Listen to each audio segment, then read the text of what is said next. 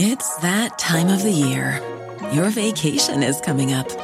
You can already hear the beach waves, feel the warm breeze, relax, and think about work.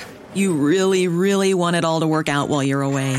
Monday.com gives you and the team that peace of mind. When all work is on one platform and everyone's in sync, things just flow wherever you are.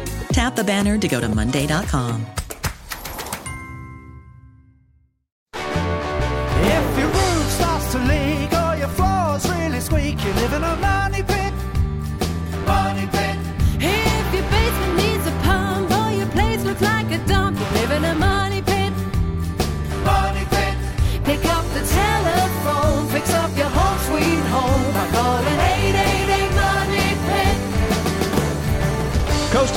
floorboards to shingles, this is the Money Pit Home Improvement Radio Show. I'm Tom Kraeutler, And I'm Leslie Segrete. standing by for your calls to 1 888 Money Pit because we are here to help you get those projects done around your house that we know are on your to do list. Yes, we know the summer is is almost over and that you're going to be paying those heating bills soon enough. You're thinking, but I haven't even paid off the air conditioning bill. We know that.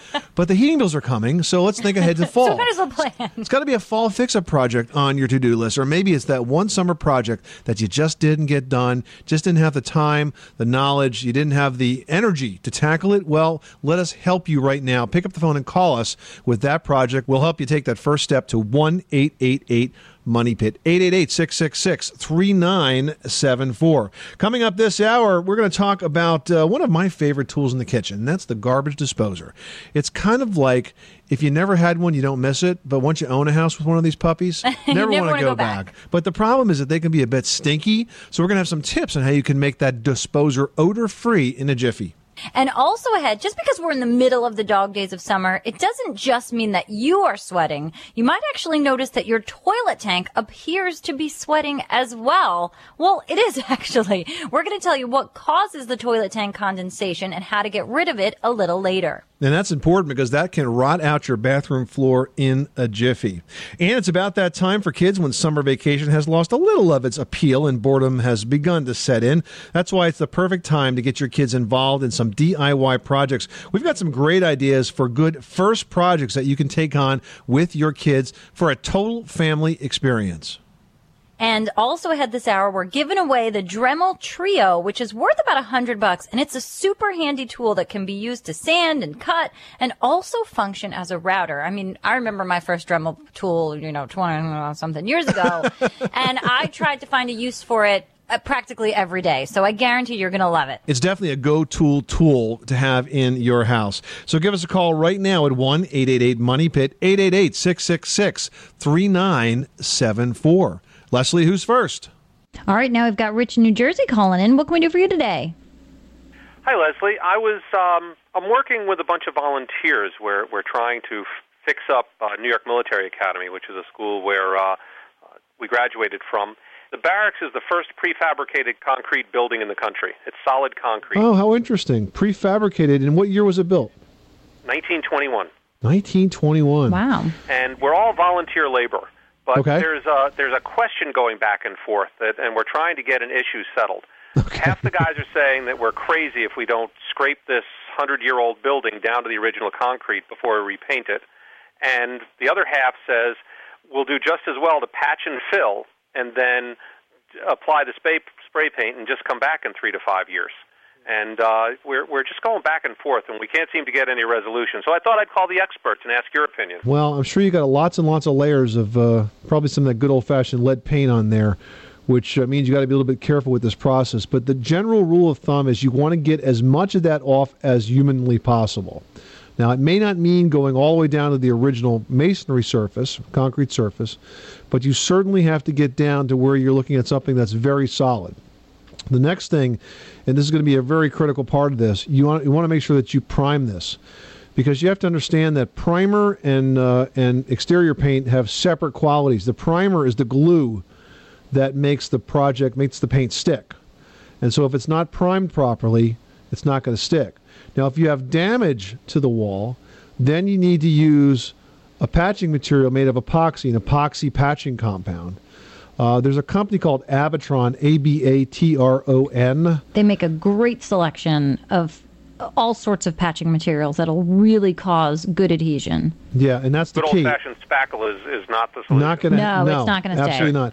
And any type of concrete that you put on there, not going to work. It'll it'll fall right off the very first New York winter you get at the New York Military Academy. Okay. Thank you. Critically, you use an epoxy patching compound. It's got the qualities to make it stick. Critically, you paint it, prime it first, then top coat paint it. And I think if you do that properly, the nice thing about masonry surfaces is unlike organic materials like wood siding, that paint can actually last 10 or 15 years because think about it, you don't have the expansion and the contraction that you would have associated with a wood surface. So it does tend to last a long time. Definitely worth, though, taking the time on the prep now, even though it's very painful. Uh, to need a lot of hands for this uh, definitely worth getting it straightened out right now because this way you'll be able to do it once, do it right, and then by the time uh, it's ready to paint again, your kids can do it. That's good to hear. That's good to hear. Is the preferred technique a sandblaster? Uh, you have to be very careful with the sandblaster because you can damage the uh, original concrete surface, but it's not a bad thing to try because you may find that it comes off easily that way. Well, thank you. That's a that's a good piece of advice. And now that we've heard from the experts, I can uh, I can win the bet at the bar. Well, we're, we're happy to settle the bet. Rich, thanks so much for calling us at 888 Money Pit. And uh, what a great project for a bunch of guys to do. You know, if you are working on projects like that around the country, we always ask you to call with your home improvement questions about your house. And send but pictures. certainly, if you're doing a project for charity like that, if you're working on a, a community event, uh, perhaps building a playground or fixing up a building uh, for uh, a deserving group, we'd love to hear about that. So pick up the phone and call us at 1 888 Money Pit. Judy from South Carolina on the line who's working on a flooring project. How can we help you with that job? Okay, well, what I wanted to know was I have a house on slab. It's about 25 years old, Okay. and I wanted to put down either some laminate or some type of engineered hardwood. Mm-hmm. Okay. And I needed to know if I should put down a moisture barrier of some sort, even though there has not been any type of moisture problem with the carpet. No, not necessarily. Uh, both of those products will have recommendations from their manufacturers, and they're all a little bit different. Now, some of the laminates have um, sort of a vapor barrier attached to the bottom of them. Almost like an underlayment. Right, and both of them are floating floors, so they're not physically attached to the concrete. And you are correct that engineered hardwood is okay over over concrete. Regular hardwood, of course, is not; it will buckle. But engineered is dimensionally stable. So both of those are excellent choices to go on top of a concrete floor. And as long as you follow the installation instructions, you won't have any problems. A very good source uh, for both laminate and engineered hardwood floors is lumberliquidators.com take a look at their website. They've got uh, they've got some floors there, Judy, that have a 100 year warranty. They're amazing. Okay, that sounds wonderful. All right, Judy. Good luck with that project. Thanks so much for calling us at 888 Money Pit. You are tuned to the Money Pit Home Improvement Radio Show on air and online at moneypit.com. Well, we've got a couple of short weeks left until the big Labor Day weekend. So if there's some things you want to tackle before the summer, kind of unofficially or officially, I should say, ends, give us a call. We're here for you 24 hours a day, seven days a week at 888 Money Pit. 888-666-3974. Up next, are stinky odors in your kitchen coming from your sink? Well, it might be that your garbage disposer needs a good cleaning. We'll tell you how to do that after this. On the Money Pit Radio Show.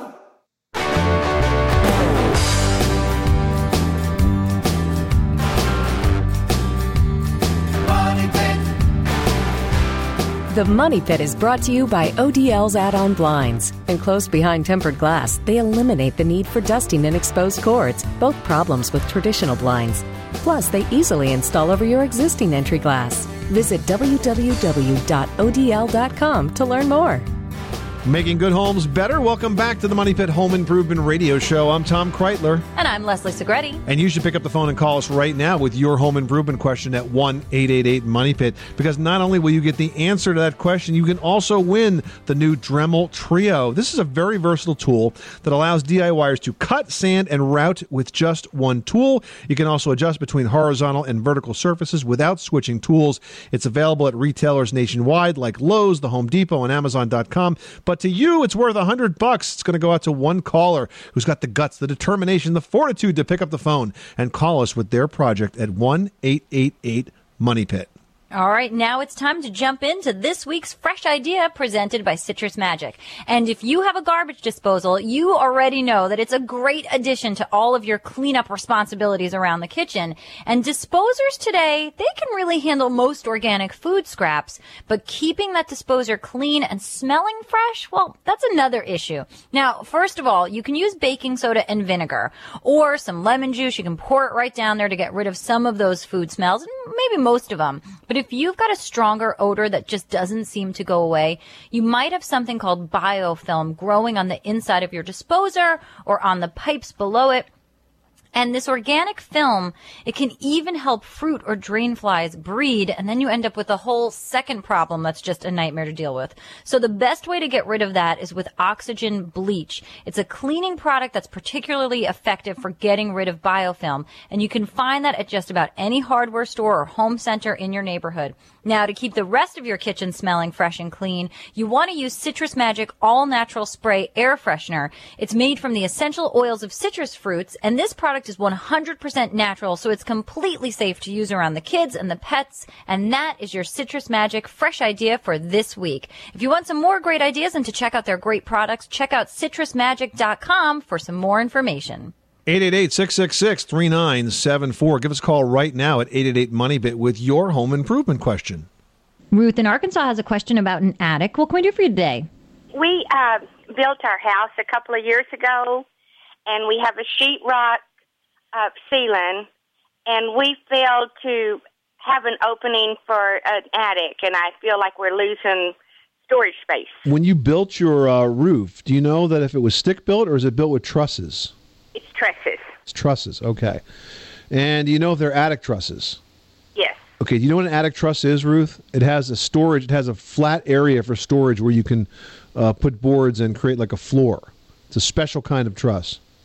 Oh, okay. Well, it it is flat on top. I mean, yeah, I mean, All right, let me let me explain this to you. It, you can put an opening in by you know cutting the sheetrock uh, under two of the trusses. They're probably 24 inches apart, and so you can cut the drywall out into the size that you need for the opening. It depends on whether you're putting a hatch or a staircase, um, but you would cut it to fit whatever type of opening you want. But the issue is that with respect to the trusses, you can't cut any of the pieces of the trusses away because they're designed to be to work as one continuous unit. And if you cut any piece of that truss, you're going to make the roof structure weak. So you may not have storage up there, is what I'm telling you, unless you have a specially designed attic truss, which has a flat floor section sort of built into it that you can put some plywood down and some storage. If your builder did not provide an attic truss with room for storage, you- you're not going to be able to create it now. That attic may not be storable. Okay. Now I'll have to check with my contractor for sure that put the trusses in. Good. That's a good place to start. Yes. Okay. Well, thank you so much. All right, Ruth. Good luck with that project. Thanks so much for calling us at 888 Money Pit. So instead of a, a traditional roof truss where you're dealing with that, say, triangular shape that's sort of supported throughout that triangular frame, you have an open box within that triangular An attic frame? truss, right? It has doesn't have as many cross members. It's sort of like a framed, sort of like a big framed opening, and then the bottom cord, instead of being a two by four, might be up higher. It might be eight inches off the, off say the drywall, so that you could have room for enough insulation and still have some flooring flooring space there. But it's a specifically designed type of truss structure, and you can't just put a floor on a regular truss because you're going to crush the insulation that's there. Plus, you're not supposed to be loading those up. Now we've got David in Iowa who's working on a basement floor. Tell us what's going on. Hi, Leslie. Yeah, Hi, David. The sewer backed up into our basement. Oh, Oh, goodness. Carpet sorry down that. there. So I pulled out the carpet and the pad, and I was And got it far, far away from your house. Wearing nose plugs and ran from it. and I was thinking of options and what to put down instead because I was reluctant to do carpet again. So my wife wanted to do ceramic tile, but it's about 540 square feet. That would be kind of pricey, so I was just going to paint it with epoxy paint. And I was wondering if that would be a good idea. And there are a lot of bowls and waves in the concrete. Okay. Well, that's all fixable. hid. Yeah. Yeah, I, I think you've got a bunch of options. Uh, epoxy paint, definite possibility. They have a lot of good looking colors on epoxy paint and a lot of different sort of chip surfaces. Like additives. yeah, additives that, that kind of give it a nice decor uh, look to it. Um, the other things that you could think about doing would be either laminate flooring or even engineered hardwood floor. hmm And of course, these are all things that, you know, run the gamut of the price range. You know, even with ceramic tile, which is something that your wife likes, you know, you can get something for as low as two to three dollars a square up to, you know, a hundred dollars a square. So you really need to sort of look at your budget. But Tom's right, you can go laminate, you can go engineered hardwood. Those are all things that are made to be in that super moist area that is your basement on that concrete subfloor. And another thing, you know, you're mentioning this epoxy flooring, but you did say I heard that the floor is kind of wavy and a little uneven. There are a ton of products out there. Is it Abatron, Tom, is the website? Mhm. Abatron. They make uh, something called Abocrete or Abocast. I forget which is the one. But it's a compound that you mix up and sort of put over the floor that you already have. And it sort of self levels and evens out the areas where there are dips and divots. And I mean, it's, it's a process. It takes a couple of days. But if you're going to go with that epoxy floor, you want it to look smooth. Can I just put more concrete? No, it won't no, stick to each no, other. No, no, no. It won't stick. No, you need an epoxy patching compound. That's the only thing that's going to here adhere. Okay. Otherwise, it'll just pop right off. And then you'll have an area that's half epoxy coated and one that's not. so don't even mess with it. Definitely level it off first. And it's not a difficult process. It's just, you know, a bag of powdery material that you've got to mix up and, you know, it's work. But it does make the floor fantastic. You know, we had a similar situation. We had the basement flood with carpeting, um, took all the carpeting up. The concrete subfloor was a disaster. And I mean, there were some real areas of unevenness. And that abocrete, like, saved my basement's life. Like, it really, it took three days to cure with fans and, like, really a process. But that floor looks fantastic. And then we put a laminate over it, which is, we love it. All right. Thank you very much. You're welcome. Thanks so much for calling us at 888 Money Pit. Ross in Wyoming is working on some wrought iron stairs. What can we help you with? Well, uh, we're we salvaged it out of a school to use in our house, and uh, it has a lot of old paint on it, and of course, there's a lot of lot of pieces every four inches, and uh, wondered what something that we could use the easiest way to to strip that old paint off, and uh, since we have it out in the open, maybe we could spray it with something or a pressure washer or something. I think the best plan of attack is probably going to be I mean, are the layers so thick that if you sort of scraped away and sanded away the areas that, you know, it's flaking away from and then made it smooth, would you have a big difference in the texture of the surface? Yeah, I think it's it's really flaky. I think it guys have to take it all off. I think. Well, I will say the pressure washers are pretty handy tools for paint strippers when you need to take the paint off of a, of a uh, wrought iron railing. I've used a pressure washer to strip paint off a radiator, and it worked great.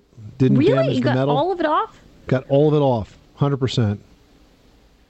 And so, did you spray it with some solvent or something? Nothing, just the pressure of the water. It's a little messy, you know, because the water hits it and And it goes everywhere. it goes everywhere. But it was fun at the same time. That's why we like using pressure washers. It's the kind of tool that once you get going, you don't want to put it down. And then I think if you, you know, if like Tom says, if you're able to get a lot of it off, then what you would want to do is sand the areas where you still have some residual sort of Mm-hmm. Exactly. stickiness of the paint just to sort of smooth that edge so that you're not dealing with, you know, chunk of paint and then new surface, just so you sort of make that transition better. But the most important thing is, Ross, when you get that paint off, is to make sure you prime the entire surface again. Don't just paint on top of it. Make sure you prime it because once it dries real well, you can prime it. Use an oil-based primer. I mean, Rust-Oleum is a really good product. Let it dry, and then you can put any kind of top coat you want after that. But you got to prime it because the primer is kind of the adhesive that makes the paint stick. Right. Okay. Thanks. Thanks a lot. This is the Money Pit Home Improvement Radio Show. Up next, in the summer, you are not the only thing that sweats. Find out why your toilet tank seems to be doing the very same thing and how you can stop that drip, drip, dripping from rotting out your bathroom floor. On the Money Pit Radio Show. Pick up the telephone, fix up your home sweet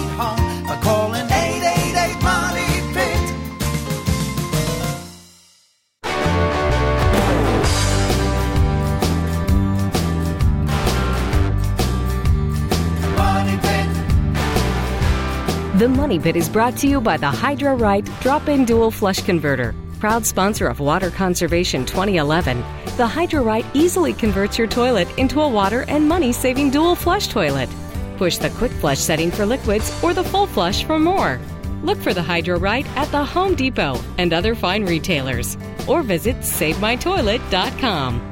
Making good homes better. Welcome back to the Money Pit Home Improvement Radio Show. I'm Tom Kraeutler. And I'm Leslie Segrete. And if you are sick of sweating it out all summer and are totally ready to get your house some cool conditioned air, check out our online guide for which AC system will best suit your need. Just Google Money Pit Air Conditioning Options. Kathy in Missouri is calling in with a patio question. What can we do for you? Uh, yes, I have a big crack in my patio. It's a long crack, and I put that um, cement or had someone to patch it, and it didn't hold. And then there's a smaller crack going off to the side of it, Yep. and I'm Okay. wondering how to pre- repair that. Yeah, well, we're not surprised that it didn't hold because you cannot repair a concrete patio with cement. Uh, that's not going to work, even though it seems like the materials should be compatible. They're they're kind of not, and the reason is is because what happens is water gets underneath that uh, that new cement patch that you made and it lifts it right out. So what you want to do is get an epoxy patching compound, which is something that you can mix up and trowel on to those cracks, and it's specifically designed to both fill in the voids and also to seal. Epoxy. Epoxy, yeah, that's the best way to repair any kind of a crack uh, in a concrete surface, Kathy. It's a permanent fix. Okay. Okay, well, thank you very much. You're welcome. Good luck with that project. Thank you very much for calling us at one eight eight eight Money Pit. Well, summertime is a great time of year for barbecues and pool parties, and it also causes, you know, you and your family and friends to sweat it out a little bit, but it also causes your toilet to do so as well. And if you've ever noticed water dripping off of your toilet tank in the summer, you know what we mean. So, why does a toilet sweat? It's getting a workout. And what can we do about it to help answer these questions? We've enlisted the skills of this old house plumbing expert, Richard Trethewey. Hi, Richard. Hey, guys. Nice to be back. And it sounds funny, but a sweating toilet can actually cause quite a bit of water damage, can it? Absolutely. You know, condensation is the problem. You know, anytime you have too much of a temperature difference, you've got cold water on the inside of the tank, and then you got warm, moist air on the outside of the tank, it will actually sweat on the outside of that surface and drip down onto the floor. And so we see it anywhere east of the Rockies. We've got this humidity issue. You know, in the West, we don't have a lot of that sort of thing. And we've seen some crazy solutions for this, including like toilet tank insulator kits and things like that. Right. And that, you know, I don't want to say they don't work, but they don't always work because, you know, it really depends on that humidity level in the building and just how cold that water is. And so, uh, really, the best solution we've seen is this anti sweat valve that uh, is designed to be installed down underneath the toilet. And what it does is it sends cold water, but it also mixes a little bit of hot water, not a lot, but just enough to raise the temperature of the water in the toilet tank. Oh, interesting. To So it get below the up. right to get below the dew point that would cause that condensation to form. That's interesting. I mean, is that something that a homeowner can tackle themselves, or because we're dealing with water and the toilet and waste, is that something we just shouldn't even mess with? Well, it really depends on your skill set. I think it does require soldering. It requires you to shut the water off and to do a little bit, bit Which of plumbing. people forget. Turning the water off. yeah, people- it's much better to do the work forget. with the water shut off. Yes, but uh, so it tends to be a, pl- a professional solution, and it's really as a last resort.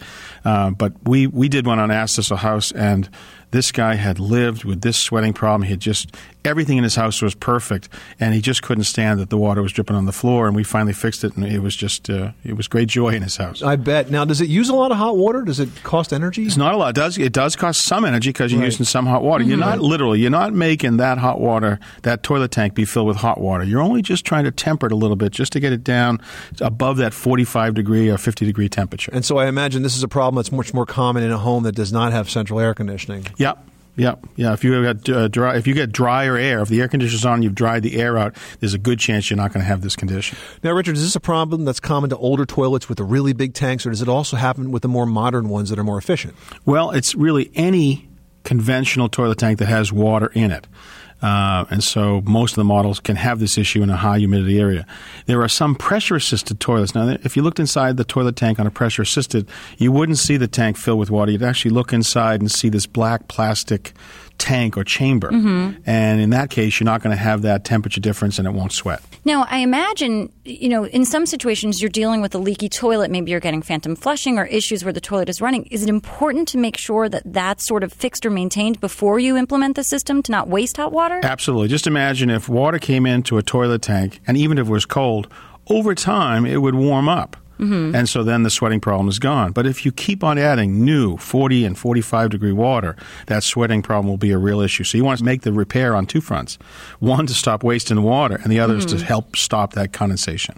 That's terrific. Now you have a video on how to do just this on thisoldhouse.com. That's don't you? right. Yeah, and it's really interesting because you can see underneath the terrible damage that this toilet had been doing to this poor guy's ceiling for years. Mhm. And with a very small uh, plumbing assembly, like you've just described, it all goes away. That's right. Like very, very- magic. Very, very, simple fix. Great idea. Richard Trethewey from TV's This Old House. Thanks so much for stopping by the Money Pit. Glad to be here.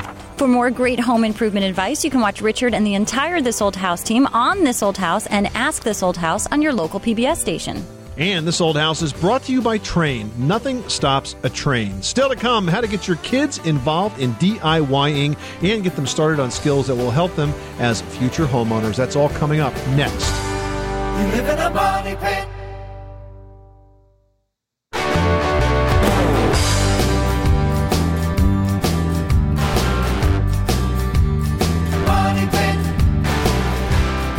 The Money Pit is brought to you by Generac, makers of the number one selling Guardian Series home standby generators. Now introducing a full line of consumer and professional power washers. Whether you need to power it, clean it, or protect it, Generac can help. Visit Generac.com to learn more. Making good homes better. Welcome back to the Money Pit Home Improvement Radio Show where home solutions live. I'm Tom Kraeutler. And I'm Leslie Segrete, and the number here is 888 Money Pit.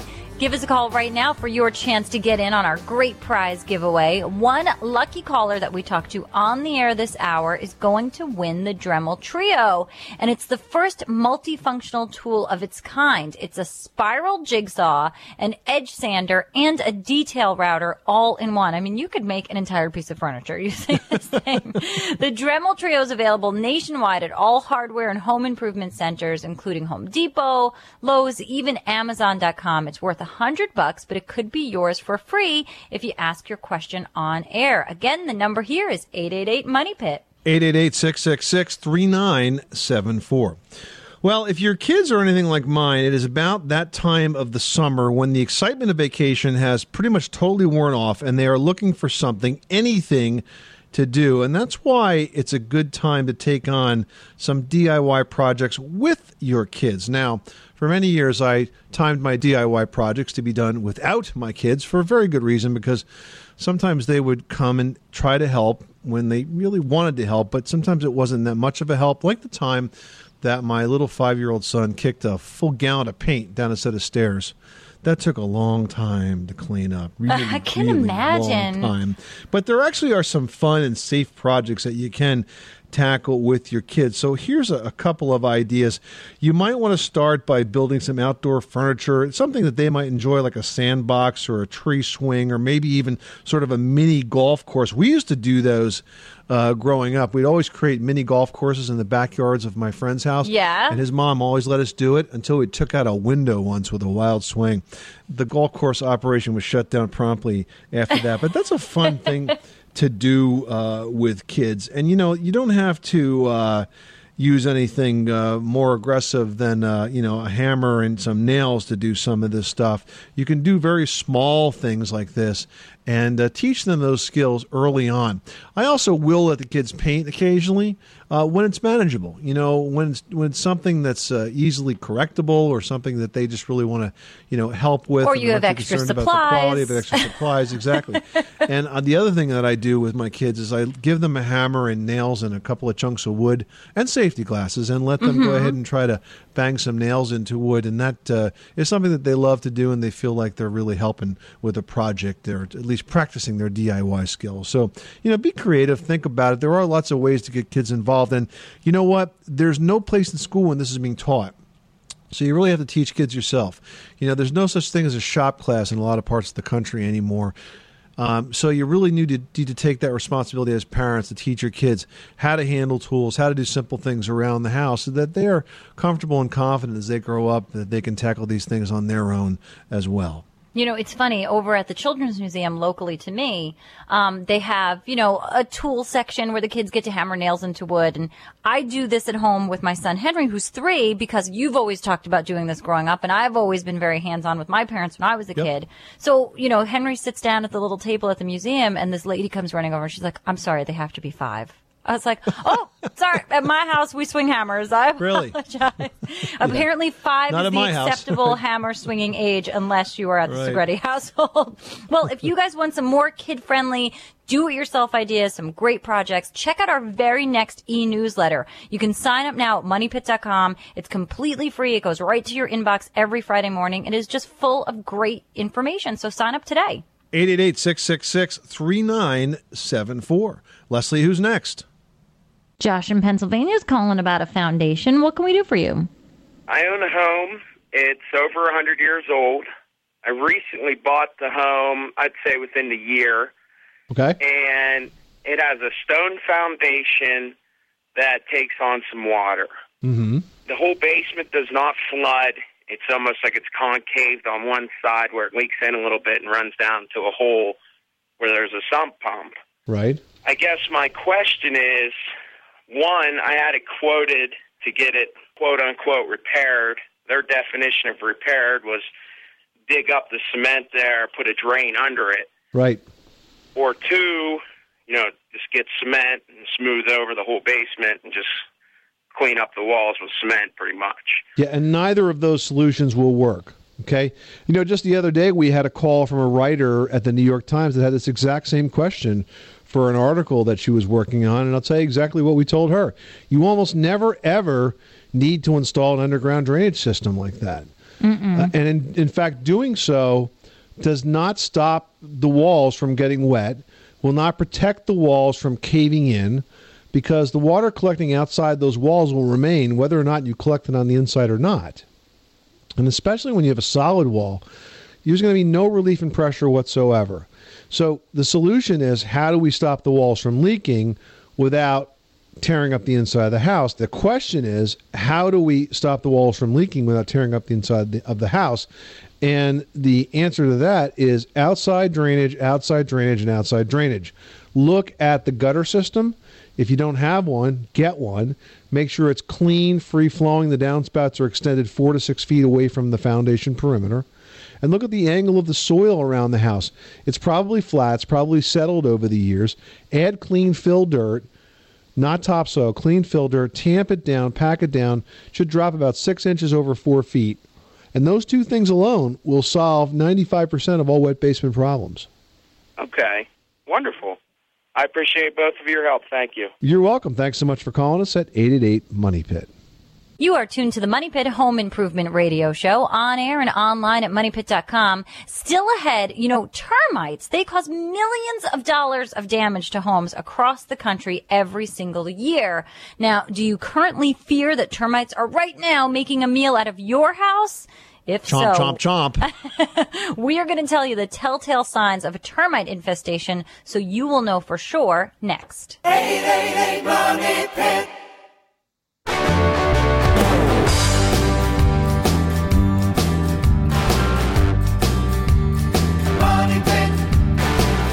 This portion of the Money Pit is brought to you by The Iron Shop, the leading manufacturer of spiral stair kits. Visit www.theironshop.com today to find out how you can own a beautiful iron spiral staircase. Making good homes better. Welcome back to the Money Pit Home Improvement Radio Show. I'm Tom Kraeutler. And I'm Leslie Segrete. And even though you're sweating bullets, now is actually a very good time to think about your heating system. Why? Because if you need a new one, it's the old rule of supply and demand. There's not a lot of su- demand right now, and there's plenty of supply. So now, actually, is a very good time if you if your heating system is very very old, if your furnace is, is ancient, and you're thinking you might need to replace that antique. Go ahead and get some prices uh, right now because you're going to get the best deal of the entire upcoming heating season. All right. And while you're online, you can head on over to moneypit.com and you can join our community section and you can learn all about what everybody else is working on. You can post pictures of what you're working on. And if you want to ask Tom and I for some help, you can post your question there. I've got one here from Sandra in Auburn, Mass, who wrote We have a 1972 ranch style home. We recently noticed some wood particles that look like sawdust that seem to be coming from one of the breather holes in the strip of wood to which the gutter is attached. We are worried this could be termites. What do you think? Are, I'm laughing. Uh, I'm laughing breather because holes? there is no such thing as a breather hole like, in the I've strip of wood to which your gutter is attached. What you're what you're witnessing there are holes that were drilled by not termites but carpenter bees. Yeah, they make like a perfect dowel like diameter. It's crazy. And they're consistent too, so you could think that actually they were supposed to be there for some reason, um, but no, those are actually carpenter bees that you have there, and you need to treat those, and you need to plug those holes. And if you get tired of treating them, what you can do is take down the gutter and replace the uh, typical one by six pine with a piece of uh, what's called AZEK, A Z E K. It's a C, it's an extruded PVC uh, material that looks like pine, but it's actually plastic, and the uh, the uh, carpenter bees can't eat that. But as far as termites are concerned, you know your problems with termites are more likely to be at the ground level, and the key thing to look for uh, in a termite inspection is really the the tubes, the mud tubes that they build from the Mhm. ground on up, because they cannot be exposed to sunlight. So they build these tunnels that are usually about a quarter to a half inch wide, and they'll crawl inside these tunnels. It'll, sometimes you'll see them on the outside of the foundation or coming up the block wall. And the other thing is if you have a basement. And if the floor joists are exposed, what you can do is take a, a heavy screwdriver. I usually take a real long one, like a 12 inch one, and tap the ceiling joists all around the outside edge. And if you get one that's hollow, you'll hear it. You'll also check the sills right above the foundation. That's the way we find termite damage before it gets uh, too terribly bad. Mhm. Good idea to have a yearly termite inspection, by the way, so you catch them before they do too much destruction. Yeah, I can remember when we bought our home, we had our termite inspection, our initial one, and the gentleman came in with a screwdriver and he was like, Yeah, this is my official tool, and just started poking at I things. know. And at one point just went right through a Yep. piece of wood. And I was like, Oh, should I be upset that you're destroying the house or yay, we found something? I know. I used to wear the tips off on those big screwdrivers because it's just such an effective uh, termite Probe, testing for a if tool. you will. Yeah. All right, Betty in Florida is looking a, looking for a way to get rid of wall paneling, and she wants to fill it in to make it look smooth to paint.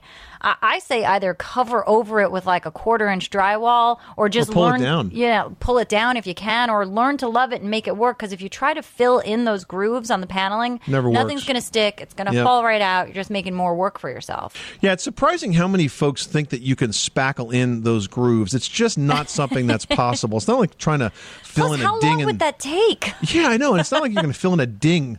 And paneling is usually pretty easy to pull down. So start in a corner, try to loosen it up. See what's and unless behind it's it. glued to the wall, you'll be surprised how quickly it comes off. hmm And then you'll have a whole modern look, Betty. This is the Money Pit Home Improvement Radio Show on air and online at moneypit.com. Thank you so much for spending this hour with us. We hope you've gotten a few ideas to help turn your money pit to palace. Remember, you can contact us any time of the day or night by simply picking up the phone and dialing up 1 888 Money Pit. If we are not in the studio, we will call you back the next time we are. And you can also post your question to the community section at moneypit.com. I'm Tom Kraeutler. And I'm Leslie Segrete. Remember, you can do it yourself. But you don't have to do it alone.